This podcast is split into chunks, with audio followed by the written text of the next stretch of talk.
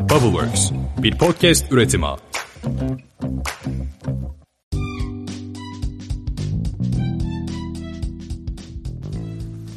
Merhabalar. Boş İşler'in 5. bölümüne hoş geldiniz. Ben Seha. Ben de Atakan. Evet, Boş İşler'de e, ilk defa bir konuğumuz olacak. Evet, geçen bölümde de zaten kısaca bahsetmiştik kendisinden. Bir hayli e, farklı, şaşırtıcı, renkli gururumuz, medarı iftarımız. Gençlerin gururu bir insan. Cemal bu hafta bizlerle. Ee, merhaba, ben Cemal. Ee, bir Hoş şekilde bir şekilde abilerimle tanışmayı başardım ve onlarla birlikte startuplarında çalışıyorum. Estağfurullah. Ee, yazılımcı olarak. Ee, yazılımcı olarak tabii ki. Ee, ve bir şeyler yapmaya çalışıyoruz. Ortaya bir şeyler koymaya çalışıyoruz. Beni de davet ettiler programa. Bugün gelmek istedim. Ben de keyifle dinliyorum Ya biz programlarını. zaten böyle seni şey yapıyoruz. Durmadan her gittiğimiz yerde anlatıyoruz yani. Aynen. Böyle biri var, böyle biri var. Gerçek mi? Bakalım işte yani burada gerçekliğini göstermek istiyoruz. Biz bile bazen şey yapıyoruz. Dedik ki yani insanlar Cemal'le bir tanışmalı. Değil Evet. mi? Özellikle Türkiye'de yaşıyorsak hakikaten vay be denilecek güzel şeyleri var. Estağfurullah öyle bir şey yok ya. yok yok öyle öyle. Yok yok var. Şimdi anlat döküyoruz. Şimdi mütevazilik yapma burada hiç boşuna şey yapmayalım. Ee, kısaca ufak ufak başlayalım istersen. Sen bir kısaca bir kendinden bahset. Çünkü seninle ilgili çok bir bilgi vermedik. Şöyle, e, ben küçüklüğümden beri kodlamaya merak sarmış bir insanım aslında. E, yaklaşık 6 yaşımda kolay, kolay programlarla olmak üzere programlamaya başladım. E, bir kısa bir süre sonra da zaten doğum günüm. Öyle mi? Evet evet. ha tamam bir sürpriz yapalım. E, kısa bir süre doğum, doğum bayağı kısa süre sonra. Bir- birkaç dakika Yarın sonra falan mı oğlum? Ne 18 Mart'ta doğum günüm. evet bayağı yakın ya 5 gün sonra doğum günüm. tamam güzel. E, Dur onu not alayım. Ee? Ondan sonra ondan sonra e, ben işte 11. yılıma giriyorum yazılımda artık. Çok keyifli Yani bir iş olduğunu Sanki inandım. 38 yaşındaymışsın gibi 11. yıl. Kaç yaşındaydın ki? 6 yaşında bir şey. Şöyle 11. yılıma giriyorum. Uzun dediğim gibi bu yazılım hikayesini bir şekilde taşıdım. Ben C Sharp'la başlamıştım. O zamanlar işte şimdi Scratch'ler Scratch'ler var herkes biliyor. E, Çocuklar hani bir şekilde eğitimler falan vermeye çalışıyorlardı okulda. Bizim zamanımızda programlama böyle hani şey Çok iyi ya. Du- şey programlama biliyor musun? Evet biliyorum. Çünkü ben hardcore bir geekim evet. Ya bizim böyle dönemimizde böyle bir şeydi programlama. Hani çocukların herkesi göstermesi gereken bir şey değildi. Böyle matematik gibi, fen gibi inanılmaz bir e, Aslında şey. hala, Hala o kadar öyle. değil yani. Ee, yani şu an- Pazarlamada öyle ama Pazarlamada öyle yani. doğru söylüyorsun ama hani o zaman bunun pazarı bile yok. Hani okullar coding falan diye reklam yapmıyorlardı. Sistem falan reklam böyle yoktu. C Sharp'la oturdum başladım. Çok da zor bir dil değil C Sharp. O Ee, başlama anı nasıl oldu? Yani ben kodlama diye bir şey var ve onu yapacağım anı nasıl oldu? Ya ben şöyle oyun oynamayı çok seviyordum. Ee, oyun oynamayı çok sevdiğim için 3 yaşımda annem susayım diye elime Game Boy vermiş. o zaman Game Boy'lar falan çok baya küçük bir şeydi bu kadar yani. Efsanevi cihazlardı böyle. Oradan itibaren merak ediyordum hani bunu nasıl yapıyorlar diye. Daha sonra C Sharp'a merak sarmamın sebebi kolay olduğunu duymuştum. Etrafta duyuyordum insanlardan. Bir de C Sharp o zamanlar modaydı. Patladığı dönemlerdi. Şimdi biraz daha söndü. ASP.NET falan. Yani siteler işte ASPX'ti o zamanlar. PHP falan daha şey yoktu. Çok modaydı. Patlamıştı. Ondan ben de denk geldim. Öyle öğrendim. Daha sonra işte onun üzerine Java'yı çıktım. O da bir Minecraft tutkusuyla geldi aslında. Yani oyunları acaba nasıl kodluyorlar bunun Hmm, merakından evet evet. çıkmış bir Aynen şey o yani. şekilde. Oyunları nasıl kodladıklarını çok merak ediyordum. Yani işte dediğim gibi Minecraft'ta mod yazmaya çalışırken falan modla oynamayı çok seviyordum. En az yani 100-150 saatimi yatırmıştım. O, o şey e, 10 yaşım 11 yaşıma falan geldiğimde modlu Minecraft'ta normal Minecraft herkes böyle Minecraft'ta çok moda olduğu zamanlar çocuklar arasında ben hiç böyle şey falan oynayamıyorum. Modlu ne demek ya? Şu anlatacağım şimdi. O zamanlar şey falan vardı. Hunger Games falan. Bizim yaşlarımızdakiler bilir. Hala hala da moda sanırım da ben çok oynayamıyordum. Yetenekli de değildim e, Minecraft'ın o yani o kısmında. Kılıçla vuramıyordum falan. Direkt ölüyordum. Başarısızdım yani. Daha sonra işte beni daha ilgimi çeken şey böyle e, şey vardı. Minecraft'ın işte bazı durum işte nasıl anlatayım? Daha fazla blok ekleyen ya da daha fazla item ekleyen işte şeyler vardı. Ee, paketler vardı. Bunlara mod diyorduk. İşte bunları bir takım e, geek insanlar yürütüyordu. Tamamen e, free bir şekilde ve bunların paketlerini yapan da başka geek insanlar var. E, işte o, ben o paketlere sarmıştım. Deli gibi oynuyordum. O paketlerle sarar işte oynarken ya dedim bunları hani nasıl yapıyorlar? Adam bir de ben bedavaya çıkarıyor ya senden yapabileceğini düşünüyorsun. Sonuçta adam bedava yapıyor. O yapıyorsa sen de yaparsın. Doğal olarak e, ben oradan bir Java'ya sardım. Java'da e, çok da zor bir dil değil. C Sharp'tan sonra Java zor olmadı. Sonra işte bir şekilde bir abim bana C öğrenmemi söyledi. C öğrendim falan. Gün geç ya ondan sonra zaten şeydi artık bir yazılım programını öğrenmek eğer iyi biliyorsan mantığını 2-3 hafta falan sürüyor şeyden sonra. Ee, 2-3 hafta mı? Hı, çok kısa uzun bile söylemiş olabilirim. Yani dile göre değişir şimdi. Zor diller var. Ama hani mesela Python benim bir buçuk iki haftamı falan aldı. Çünkü e, şey yok hani böyle uçsuz bucaksız bir şey değil programlaması. Daha ziyade kullanım alanlarına göre. Hı. Yani kullanmak istediğin yere göre, yapmak istediğin projeye göre büyüyor programlama. O yüzden ilerledikçe farklı farklı diller öğrenme gereği de duyuyorsun bundan dolayı. Mesela işte e, mobil bir şekilde mobile sarmıştım yani bir ara. O ara işte Swift'le şey öğrendim. Ee, yani Java zaten biliyordum ama hani biraz da Android'in Java'sı azıcık farklı, çok farklı değil. Aynısı ya Java aynı ama hani bazı özellikler farklı falan. Anladım. Oradan da buraya geldik. Sizinle de tanıştığımda o yüzden biliyordum zaten. Şu anda peki e, demek ki o bizim şu anda uygulamada mobille ilgili çalışma yapabiliyor olmanı o günlere borçluyuz. Yani. Sayılır. Anladım. Tamam. Güzel. Ee, peki senin başka bir enteresan şeyin de şu sevgili eğitim hayatın. İsyankar duruşun. Bu asi öğrencilik kariyersizliğin mi diyeyim ne? yani kariyerin diyeceğim şimdi bir şey olacak. Ee, şunu bize bir anlat. Ya ortaokula kadar eyvallah da. Yani Sonra liseye başladın falan filan. Sonra ne oldu? Şu an ne yapıyorsun? Şöyle aslında e, biraz or- ortaokula da dönebilirim. Hmm. o orada, Evet. orada da mı bir şeyler var ya? Şimdi ortaokulda şöyle bir durumum var benim. E, Ben olimpiyat yaptım bir sene. Bir sene Ne olimpiyatta yaptın? Düzenledin mi? ya düzenlemedim. o kadar da değil. Organizatör. Ama ya, olimpiyatta hani şey ciddi bir yük, çalışma yükü vardı üstümüzde. Ciddi Matematik olimpiyatı Evet falan. matematik olimpiyat. Ciddi bir hani farklı bir hikaye içine girdik. Orada da ciddi matematik öğrenmiştim ben. Hani bayağı kendimi de öğrenmeyi seviyordum matematiği. Bayağı zorlayıp çok fazla matematikle ilgili şey öğrenme şansı yakalamıştım. Liseye geldiğimde bayağı matematik bilgim vardı. Bunu tabii yazılımla da eşleştirince çok tatlı şeyler ortaya çıkabiliyor. Ee, ben de tabii biraz da yazılım tarafında da seviyordum hani bu işi kullanmayı. Daha sonra liseye geldim. Lisede hazır Hangi lise? işte e, ben Enka Fen ve Teknoloji Sitesi'ne geldim. Aslında. İzmirliyim ben. Aslen biliyorsunuz zaten. Hı hı. İzmir İzmir'den geldim burada okumak için. Çünkü İzmir'deki okulların durumu, liselerin durumu pek iyi değil. Özellikle de okullar kapatıldıktan sonra hocaların bir kısmı çıkmak zorunda hı. kaldılar. Dolayısıyla İstanbul'a gel- gelişimiz oldu. Orada da şans eseri işte Enka'yı bulduk. Kocaeli'de. Ee, Bir sene Tuzla'da oturdum. İstanbul'a da uzak, Kocaeli'ye de uzak. hani aslında iğrenç bir lokasyonda oturduk yani. Ben böyle bir şey görmedim. Bir senemi hani birazcık boş geçirdim diyebilirim diğer senelerime göre. Ee, Daha ziyade kitap okudum bir sene boyunca. Hani böyle Şey, birinci sınıfta mı oluyor bu? yok hazırlıkta. Hazırlık, Hazırlık, ha, spor, hazırlık zorunluydu. Benim İngilizcem iyi olmasına rağmen hani dersleri de zaten hani şey olmadığı için İngilizcem iyi olduğu için çoğu dersi de dinlemiyordum. Kitap okuyordum derslerde. Ama çok kitap okudum. Bayağı İngilizcem gelişti aslında. İyi olmuş. Ee, tabii şey te- akademik İngilizcem, teknik İngilizcem biraz gelişti. Daha sonra 9. sınıfta işte e, burada da olimpiyat çalışmaları vardı hazırlıkta. Ben fakat yani eski olimpiyat çalışma biçimimize biraz benzemiyordu. Ee, Birazcık farklı bir şey yapıyorduk. Yani biz eskiden olimpiyat çalışırken çok fazla, çok fazla çalışıyorduk ve diğer dersler hani otomatikman mesela bize yüz veriyorlardı falan yani diğer Hı. derslerden. Burada o durum yok muydu? Yani tabii işte hepsine çalışmak zorundasın. Olimpiyat dışında bir sürü şey var falan filan. Zaten diğer dersler de zor. Hı hı.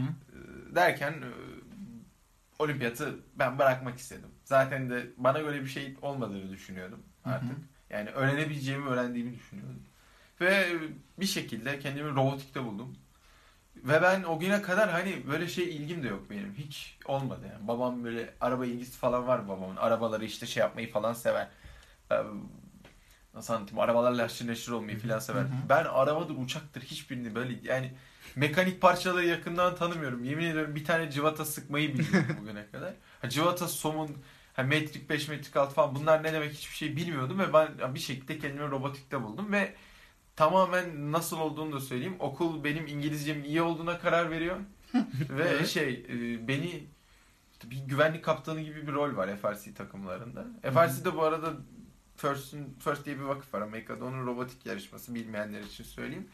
Türkiye'de de ulusal ve uluslararası çapta aya- bir ayağı düzenleniyor. Buradan kazananlar Amerika'ya gidiyor falan. Hı hı. Ee, işte o yarışmanın takımı vardı bizim okulda. Derken ben o takıma girdim işte. Güvenlik kaptanı olarak dediğim gibi. Beni Şimdi İngilizce... kaçıncı sınıfta girmiştin o takıma? 9. sınıf. 9. sınıfta Ee, o takıma şey yaptılar. Güvenlik kaptanı olarak işte alalım dediler. İngilizcen iyi dediler falan filan. Çünkü ben okulda hiç o güne kadar yazılım yeteneğimi göstermedim.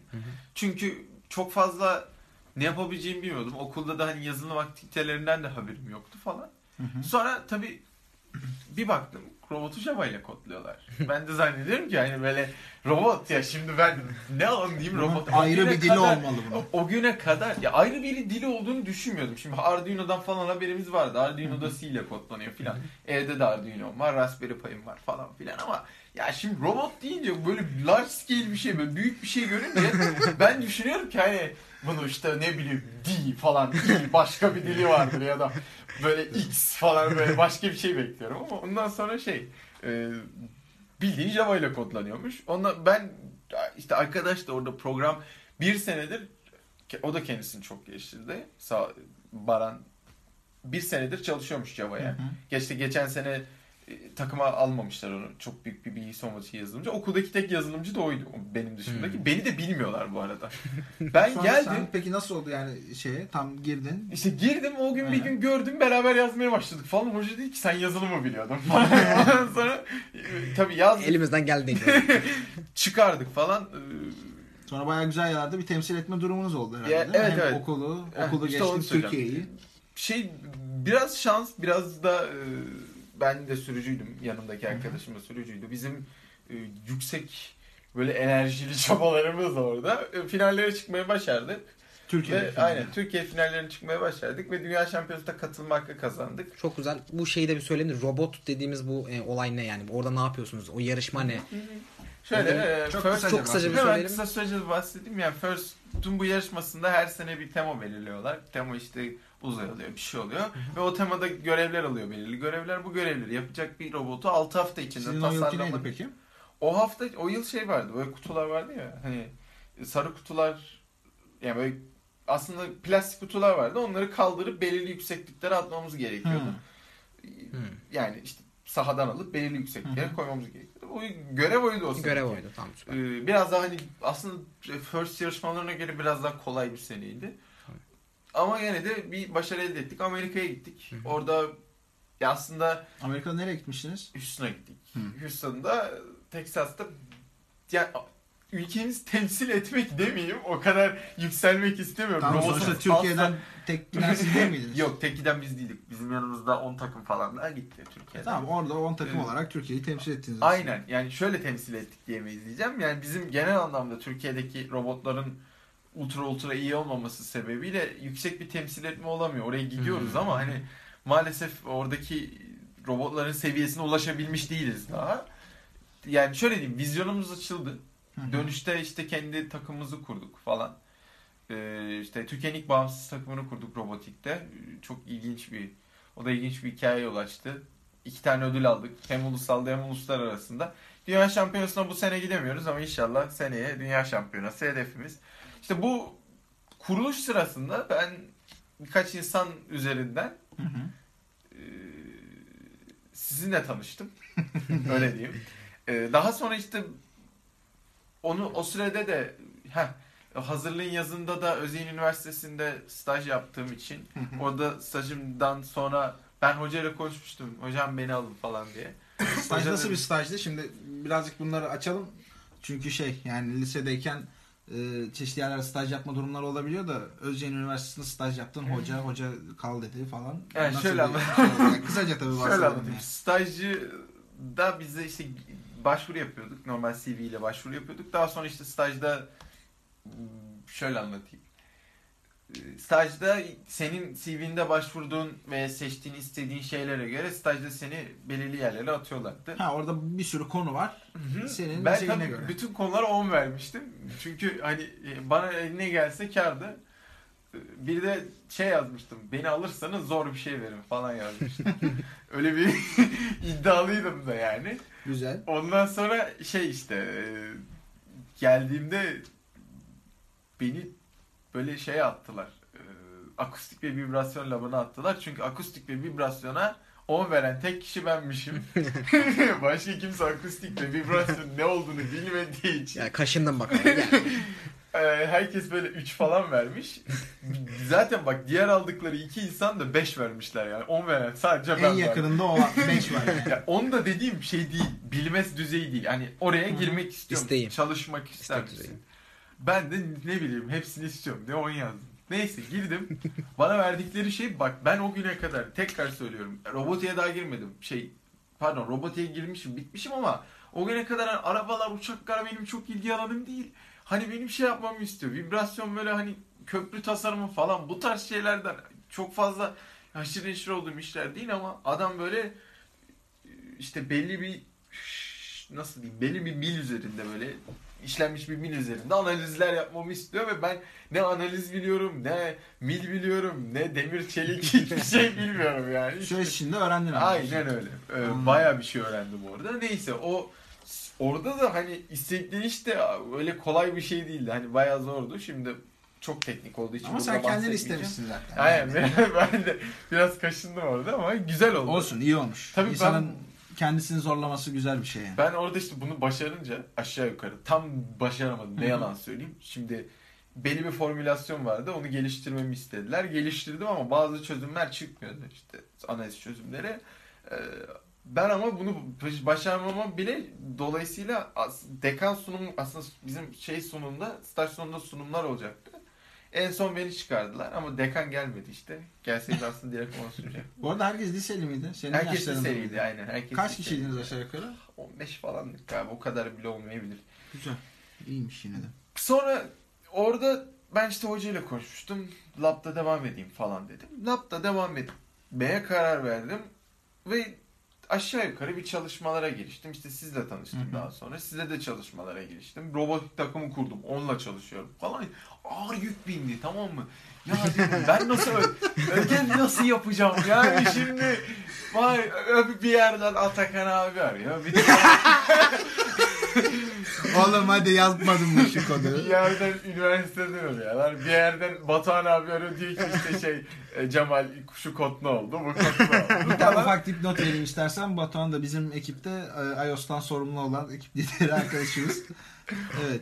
Ondan sonra ben bakayım işte durumlara bakarken e, bu genel anlamda dedim işte bu iş böyle olmayacak. Yani ben okul, Yani dersler, Aynen. okul falan. Ya bir de Kocaeli'ye gidiyorum her gün. Ya Bostancı'ya taşınmışız 12 saatim. Şehirler okul- arası yolculuk. 12 saatim okul yolunda gidiyor. Hani işte okul içi 8 saat zaten dersleri dinleyip dinleyemediğim belli değil. Okulda kağıda program yazıp eve getirip onu daha sonra bilgisayara, Bilgisayara geçiyorsun. Evet. Yani o moddayım. Çünkü şey var. Hani özellikle şeyde diğer üniversitede yaptığım işte bunu hani şey yazabiliyorum. Aklıma oturttuktan sonra yazabiliyorum. Üniversite yaptığım iş bazı biraz daha matematiksel kaçtığı için bazen üstte düşünmem gerekiyor. E ona evde vakit yok. Gece 4'te yatıyorum falan. 4'te yatıp 6'da kalkıyorum. 2 saat uyuyorum, 3 saat uyuyorum, 4 saat uyuyorum. Okulda uyuyorum. Şey okulda hiç uyumuyorum. Aslında derslerde hiç uyumam ben. Bugüne kadar hiç uyumadım ama böyle uyukluyorum yani. Gözüm kapanacak. yere düşeceğim falan. Serviste uyuyup gidiyorum. Uyuyarak geliyorum falan. Ve annemle konuşuyorduk. Ya annem bana üzülüyordu. Babam üzülüyor. Sağlığım bozuldu. Bozulacak yani. Öyle Çocuk hissediyorlar. 85 farklı işle uğraşıyor. Ee, Ben de zaten okula gitmek istemiyorum ve günün sonunda anneme diyorum ki bak anne diyorum şey araştırmışım orada denk de gelmişim birazcık internet reklam mı çıktı hatırlamıyorum bir şey oldu da herhalde herhalde reklam şimdi Google'da takip ediyor ya bizi muhtemelen benim işlerimi görüp şey dedi e, ben bir online okula başvurdum Amerika'da Texas'ta daha sonra kabul aldım burs aldım bunun üzerinden e, artık Amerika'da online okumaya başladım. Türkiye'de de kendi okulumu bırakıp açık liseye yazıldım. Sadece şeyi deneyebilmek için. LYS'yi deneyebilmek Hı. için. Ama şansım olursa yurt dışına gitmek istiyorum tabii ki doğal olarak. Ama bak yani çok fazla iş binince insan bir şey oluyor. Hani ne yapacağımı şaşırmıştım. O yüzden bayağı benim için iyi oldu. Yaklaşık kaç bir bir ay bir ay iki haftadır falan bir buçuk aydır falan e, okula gitmiyorum. Ama Vallahi ne yalan söyleyeyim bizim için de iyi oldu. Biraz Clocker'da ilerledik yani. Daha bir hızlandık yani biraz bir ilerledik. buçuk ama- aydır e, işlerle uğraşıyorum. İnanılmaz bir şey söyleyeyim. Gerçekten hayatımda bu kadar yorulduğumu hatırlamıyorum. Bir oraya, bir buraya, bir oraya, bir Şu buraya. anki süreç için mi diyorsun? Evet, Yani bıraktıktan sonra sen- Aynen okulu bıraktıktan sonra yani Daha da yoruldum. aynen ama şimdi bu yorgunluk keyif veriyor tamam mı? Hani Eyvallah. Yerine Onu da bize. yerine yerine çakılı ya şimdi yerine çakılı dersi orada dinleyip hadi tamam eyvallah etmek var. Bir de yani kendin bir şeyler öğrenmek için çaba gösterdiğin zaman ya hazır bilgiyi sevmiyorum. Ben hiçbir zaman da sevmedim. E, Bir şeyi öğrenmek için kesinlikle o işte çalışmak gerektiğini Hı hı. düşünüyorum. Bu yüzden de aslında diğer bir konuya gelirsek de niye girişimcilik için, Hı hı, hani niye böyle bir şey yaptım? Zaten aslında akademik çalışmalarım daha ağırlıklı gibi gözüküyor bu. Şu ana kadar konuştuğumdan da bu anlaşılmıştır. Ben e, çok fazla business ağırlıklı bir insan değildim açık açıkçası çocukluğumda falan. Annem inanılmaz bir business woman olmasına rağmen ben hani yakınından uzağından geçmiyordum. Bloomberg HT oynuyor evde ama ben hani işte açıyor izliyor falan işte piyasalara bakıyor filan. Ben onunla alakam bile yok. Hani e, odamda kod yazan küçük çocuğum ben falan ama sonra işte bu startup işleri de son senelerde patladı bizim ülkemizde. Daha önce bu kadar yaygın Tabii. değildi. Startup startup yani şey inkübasyon merkezleri falan bunlar yoktu yani şeylerle falan. Şimdi herkes incubation merkezi açmaya çalışıyor. İşte Son 7-8 yılın şey diyelim yani geç kalmış trendler. ama öyle Aynen, ya da böyle geç kalındı ayrı ama bir yerden yakalanmaya Evet. çalışılıyor yani biz de onun içerisindeyiz. Tabii bu uğraşlar içerisinde ben de bir yer edinmek istiyordum. Birkaç teklif aldım iyi yerlerden. İyi yerlerden demeyeyim de aslında birkaç kere yani şans yakaladım bir yere girmek için ama ıı, daha sürecin başında olan bir şeyde çalışmak istiyordum diyeyim. Yani bir, bir buçuk yılı olan yerlerde e, daha kurumsala yakın Evet. oluyor. Startup olsa da aynen kurumsala yakın oluyor. Yani bu e, startup fikir yani devamlı fikir at, fikri topla işte onun üzerine çalış. Bu mod olmuyordu. Burada Clocker'da da bir şekilde dediğim gibi tanıştık. Yeni bir e, Daha şey, yeni heyecan. bulmuş bebek gibi startup'ı buldum tabii burada. Hop cumurlop geldim valla. Sanki istemediniz. Gayet memnunuz. Ee, hatta gurur ve mutluluk duyuyoruz yani ekibimizde bulunuyor olmandan. Teşekkür ederim. Biliyorsun zaten bunları şimdi burada Tekrar tekrar söyleyelim. Bir daha söyle. Ee, Burada işte çalışırken ben gerçekten ya o startup şeyinin olması lazım. Yani en azından ya business bir insan olmasına gerek yok herkesin. Kesinlikle buna gerek yok ama o startup kültüründe bir şey var. Ee, İşte hani bir işi fikir atarak kendi fikirlerini ortaya koymak ya da başkalarının fikirlerini ortaya koymaya çalışmak. Ba- bazı işte, işte şeyler var, yöntemler var kurumsalda. Bunları uygulamadan belki demek istemiyorum ama hani Uygulamadan aslında, aslında daha böyle uygulamadan yani özgür bir şekilde. yani biraz daha özgür bir şekilde. Protokol Tabii olmuyor yani burada. Aynen. Gene biz ya Agile Scrum'a yakın bir çalışma biçimimiz Aynen. var ama Aynen. e, yani şu var. Yani ortaya bir fikir atılıyor. ve Herkes beğendiği zaman belli işte yönetim kuruluna gitmesine gerek yok. Filmlerine gerek yok. Olunca hızlı bir bir anda şekilde. evet. Hı hı. Sahaya gitmek sahaya gerekiyor. inip, e, bir de deneme şansı çok. Piyasayı tanıma şansı yok. Çok.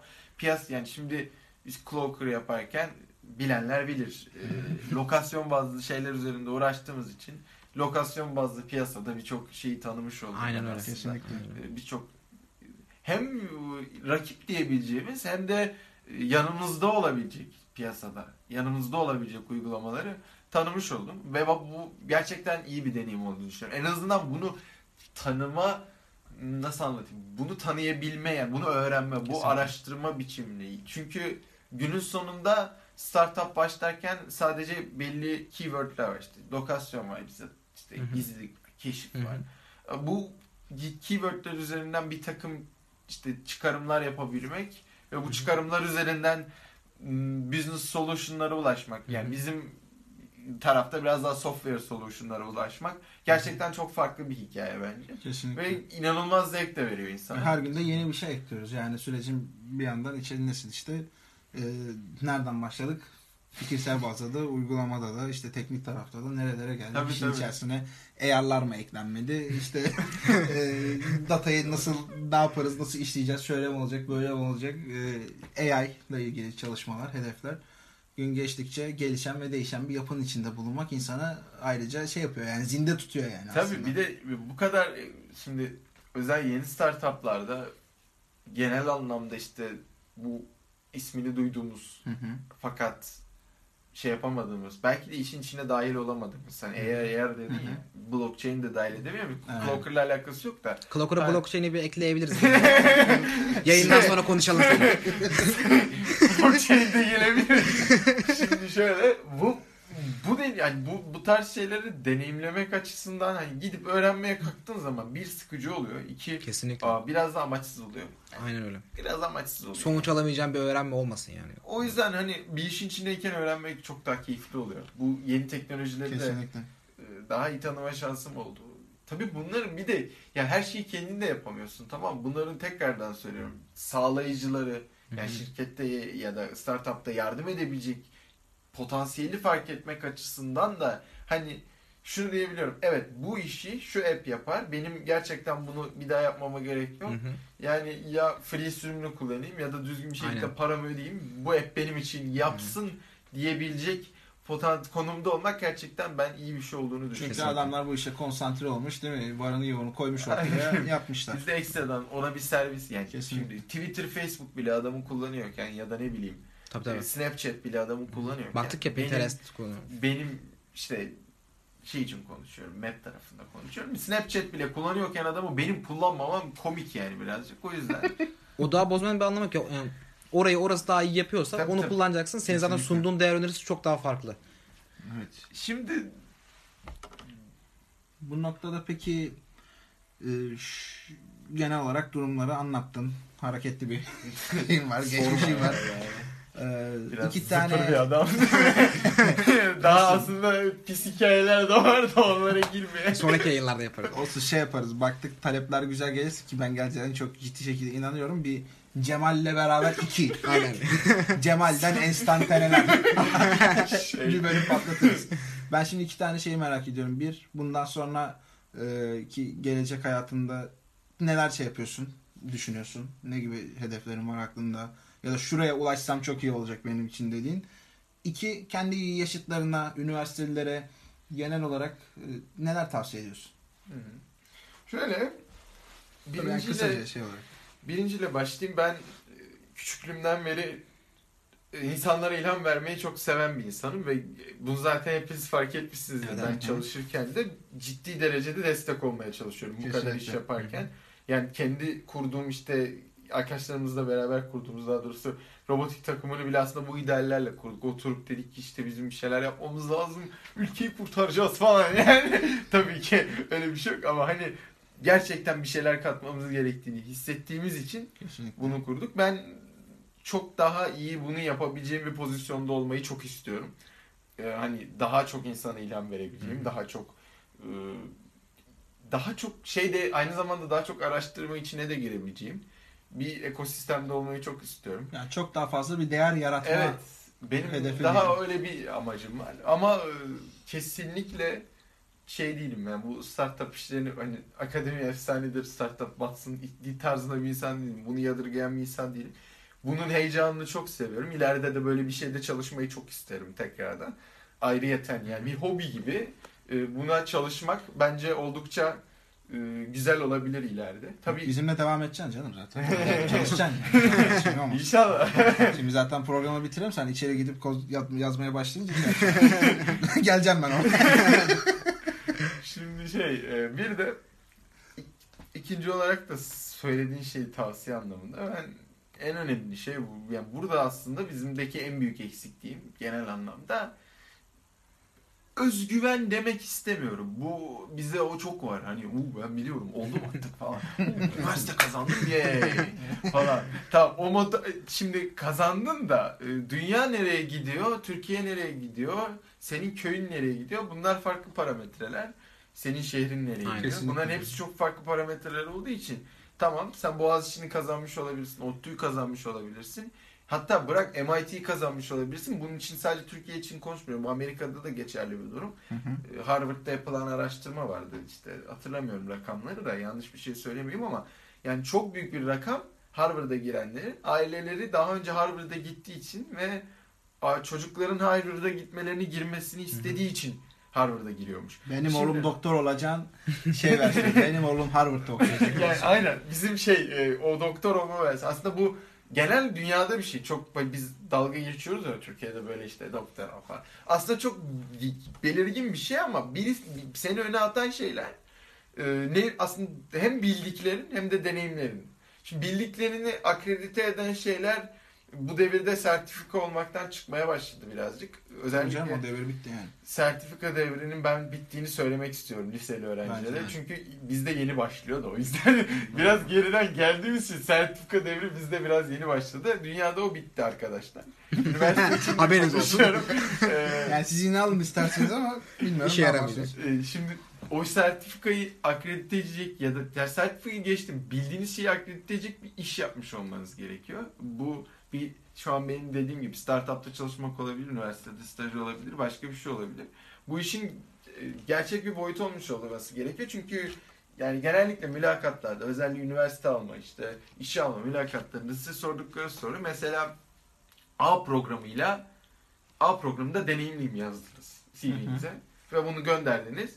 Adam size şunu soruyor. Sen bu A programıyla ne yaptın? Ve söylediğin zaman check ediyor. Öyle bir şey var mı?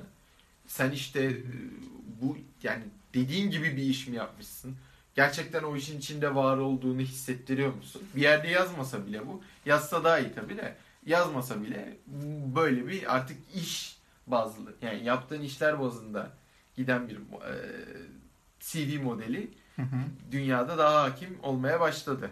Dolayısıyla bizim tarafta özgüveni biraz ha bu kendine güven kısmını biraz kenara bırakıp o çok önemli bir şey. Gerçekten önemli. Fakat bunun yanında İçi dolu bir şekilde olması Aynen, lazım. bilgiye aç da olmak gerekiyor. Bir şeyler yapmaya aç olmak gerekiyor. Sistemin yani sistemin dışına çıkmaya da gerçekten gerek var. Ee, sistemin yani nasıl sistemin dışına çıkmaya? Elbette herkesin benim gibi yaptığım gibi radikal bir karar almasını kesinlikle bekleyemeyiz ama herkesin en azından Zaten şöyle bir şey var. Türkiye'deki ana babaların yüreği de ona ne kadar dayanır yani. benim annem her gün sorguluyor doğru bir şey yaptım acaba ben de. Yani o Bu yüzden- çocuk ne yapıyor şimdi?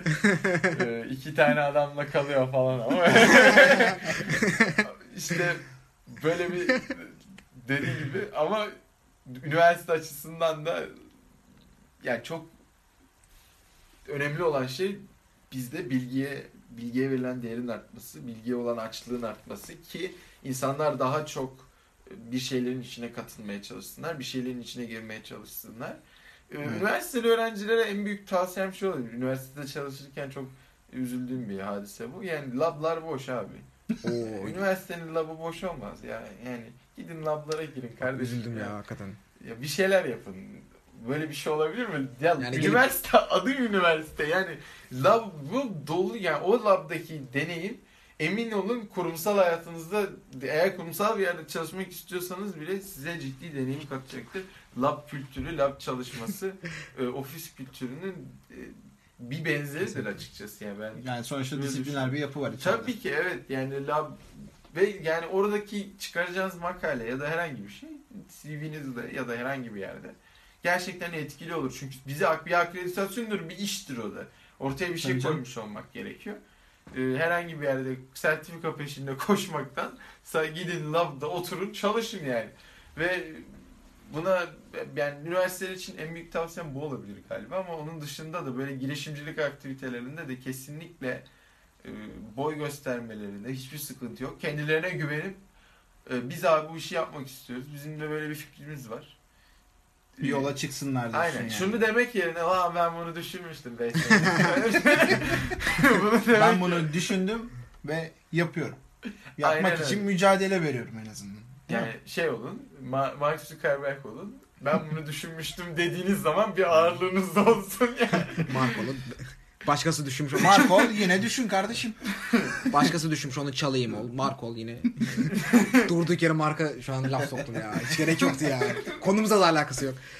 Özür dilerim Evet. Mark. Neyse beni Dinliyor kendisi şu an. çağırdığınız için teşekkür ederim. Ne Herhalde demek, bana ayrılan sürenin sonuna geliyor. Yani en Ya uzun bu işte de sıkıntı şey. Hani mesela televizyon programı yapıyorsan şey var.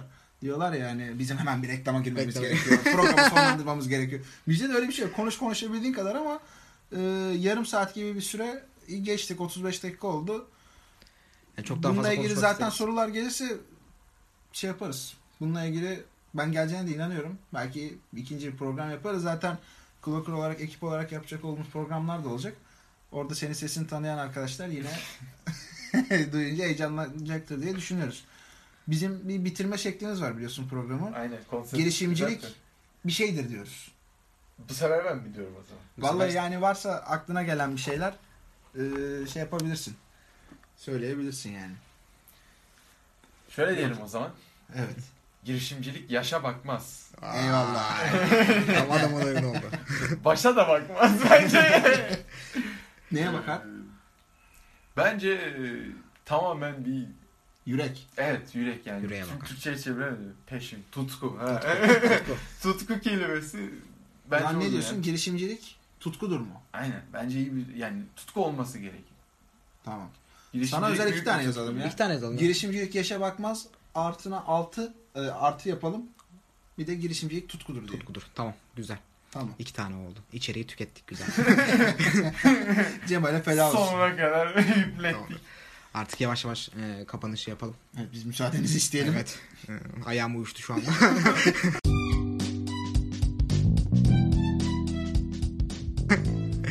Boş İşler'in 5. bölümünü dinlediniz.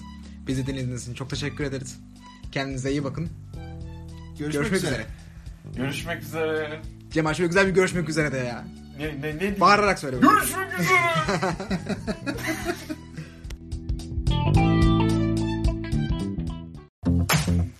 Bubbleworks bir podcast üretimi.